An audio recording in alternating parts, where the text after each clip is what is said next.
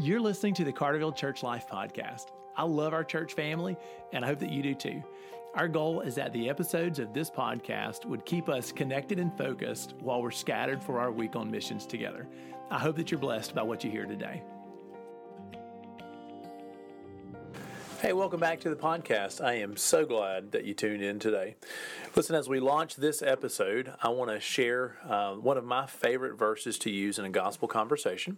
I've asked everybody in the church uh, to be to be engaging one person. Ask the Lord for one person that you can pray for daily, that you can love and serve them well, so that you might be able to share the gospel of Jesus with them. But when that moment comes, you're going to need to have um, a way to carry out a gospel conversation. And today's podcast episode is all about that conversation. So I want to begin in Romans chapter 9. This would be the core of a gospel conversation uh, for you. Let's say that you have the opportunity to finally sit down and talk to that person, and you want to explain to them what it takes for them to give their life to Jesus. One of the things that I find is that in the South, a lot of people would say they're a Christian whether they've ever given their life to Jesus or not. But basically, they're saying they're Christian, which is similar to them to say, I'm an American, or I'm from the South, or I'm from Mississippi. They're trying to tell you that they have a fear of God or a respect for God, but that's kind of different than that they've given their life to God.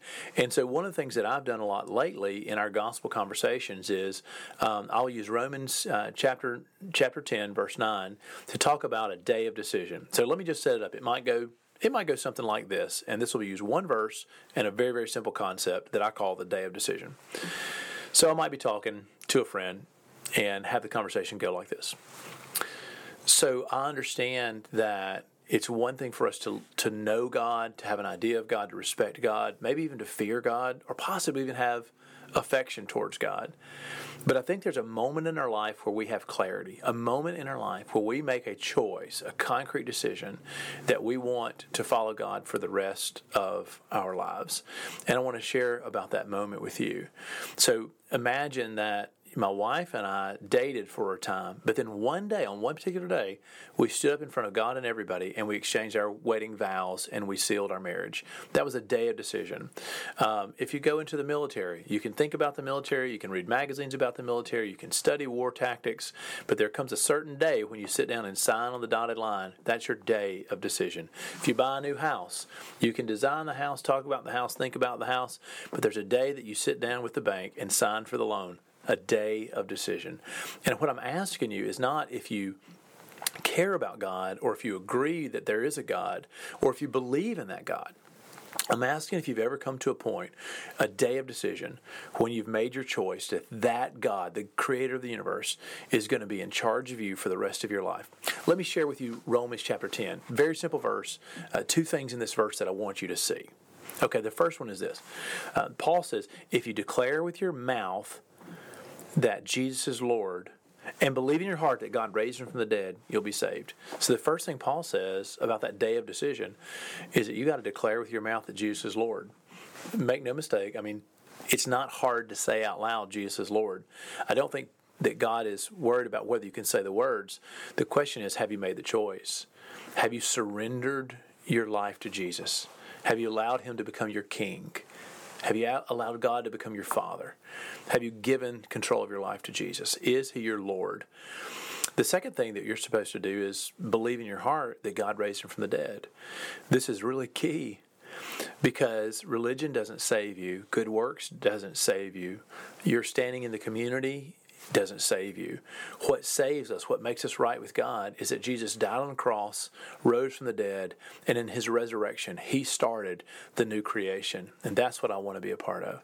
So, it maybe if you think about it in terms of a day of decision, have you ever come to a moment in your life when you were ready to give God control and declare that Jesus is your Lord, that you believe in his resurrection of the dead, and you want to walk in that for the rest of your life? So if I was having a gospel conversation, that might be how I use Romans chapter 10, verse 9. The nice thing about this is it's one very simple verse in your Bible. You can pull it up on your phone or out of your Bible. Um, it's clear that you're not asking Jesus to add one thing to your life. In other words, you know, I'm a good person and I've asked Jesus to help me. Instead, you're making him your Lord. That's a big decision.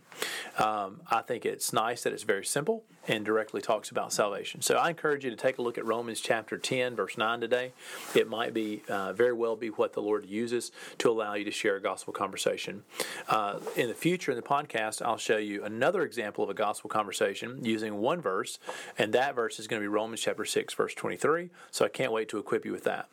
But before we wrap up this episode of the podcast, I want to tell you a couple of things. First, about the gospel conversation. I'd like for you to know that when it's time for that conversation, when God gives you the nudge, you can expect that it's not going to be totally easy. You're still going to want to talk yourself out of it.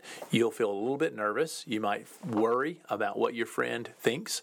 And so, when you feel that Holy Spirit nudge to open the door and explore, to see if you can start that gospel conversation or to share the gospel with this person, you're going to have a moment of resistance very likely.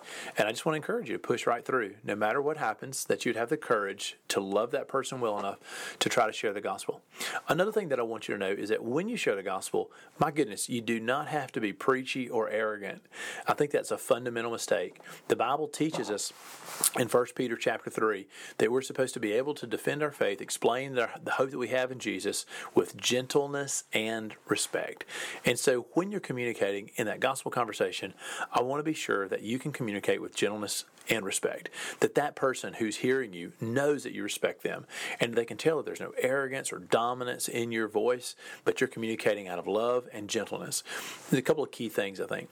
Another thing that I want you to know is that when the gospel conversation is finished, uh, it's very important to offer them an opportunity to respond. And that's why I love the idea of framing this up about a day of decision. It's not enough just to be religious or hang around church, it comes down to a moment, to a decision that you make Jesus your Lord. I love that because I think a gospel conversation needs to wrap up with an opportunity to respond. You might look at your friend and say something like, So now that you've heard that, I just want to ask you what you think about it. Are you interested in asking Jesus Christ to become your Lord? Would you like to give your life to Him? Because you can do that right now. It takes a lot of courage uh, to make that response, and I'm not 100% sure why it takes courage, but I want to equip our people to be able to offer the gospel conversation and give your friend the opportunity to respond. Church family, thanks for listening uh, to the devotion from Romans chapter 10. I hope this equips you a little bit for a potential gospel conversation. Uh, you could use any other tool that you wanted. There's a great tool out on the internet called Three Circles. You could you could learn it. The North American Mission Board loves that tool, and I like it as well. Um, there are several apps that you could have on your phone, like Life in Six Words. Uh, you also could learn classic presentations like The Roman Road or Billy Graham's Four Spiritual Laws. But honestly, I think as long as you're having uh, a conversation about Jesus and you understand the gospel well, your gospel conversation will go just fine. It's the Holy Spirit that's doing the work. So, before we wrap up the podcast, I just want to acknowledge that we are in the middle of a kind of stressful week, um, in the middle of the coronavirus worries. Uh, we, you know, we're trying to serve the Lord, and I just want to encourage our church family. You know, don't be too paralyzed by what's going on all around you. We want to be careful. We want to be wise. We want to love our neighbor well, and we certainly want to care for our church well. But in the middle of this, don't lose sight of God's mission. We are still on mission for Jesus Christ. And so I want to stop and pray a little bit for uh, for our church family, especially for our healthcare providers and leaders who are in high stress environments right now and are still trying to lead well. I want to pray not just that you'll survive your workplace, but that you'll be able to bring the peace of Jesus into this uniquely difficult situation. Podcast listeners, I encourage you, would you continue to pray daily for our church members who are on the front lines of dealing with the pressures and stress of responding to the coronavirus? That their witness for Jesus would be clear. Let's pray together. Father, on behalf of our congregation, I want to ask for your grace over our healthcare providers, doctors, nurses, people who work in clinics. Father, I want to pray for those who are administrators in those facilities. Lord, I pray for leaders, for our superintendent, Father, school board, for our mayor and aldermen, and, and everybody, Lord, who's leading businesses. Father, I pray for small business owners who are struggling. Lord, I ask in the middle of this high pressure moment, Lord, your Holy Spirit would be strong on our church family, that that you would bless these believers, especially these believers, Lord, who are walking daily into this high stress environment. Lord, would you use them? Would you draw them in close to you? And Lord, would you allow them to be the, the bright light of the gospel of Jesus Christ to their stressed out coworkers? Lord, ask your blessings on our congregation in Jesus' name. Hey, thanks for tuning in. Listen, as we begin to prepare for the weekend, I just want to give you a heads up. Uh, we'll put out a church email tomorrow just with a little update, probably not much there. And then we'll give you a more concrete update about what we're going to do this weekend uh, on Friday. We'll put that on Facebook, we'll put that in an email. But don't miss the opportunity to be disciples of Jesus. Even if we can't gather in a large gathering, uh, we are going to be able to make disciples for Jesus. So if you've had somebody in your house all week, uh, for spring break, you may consider inviting them into your house to watch the live stream with you on Sunday if that's how we gather. Uh, but just don't miss the opportunities because I think that even in the middle of our social distancing and our coronavirus caution, there are unique opportunities for us to share the gospel and to be the light of Jesus Christ. Church family, I love you. Be faithful.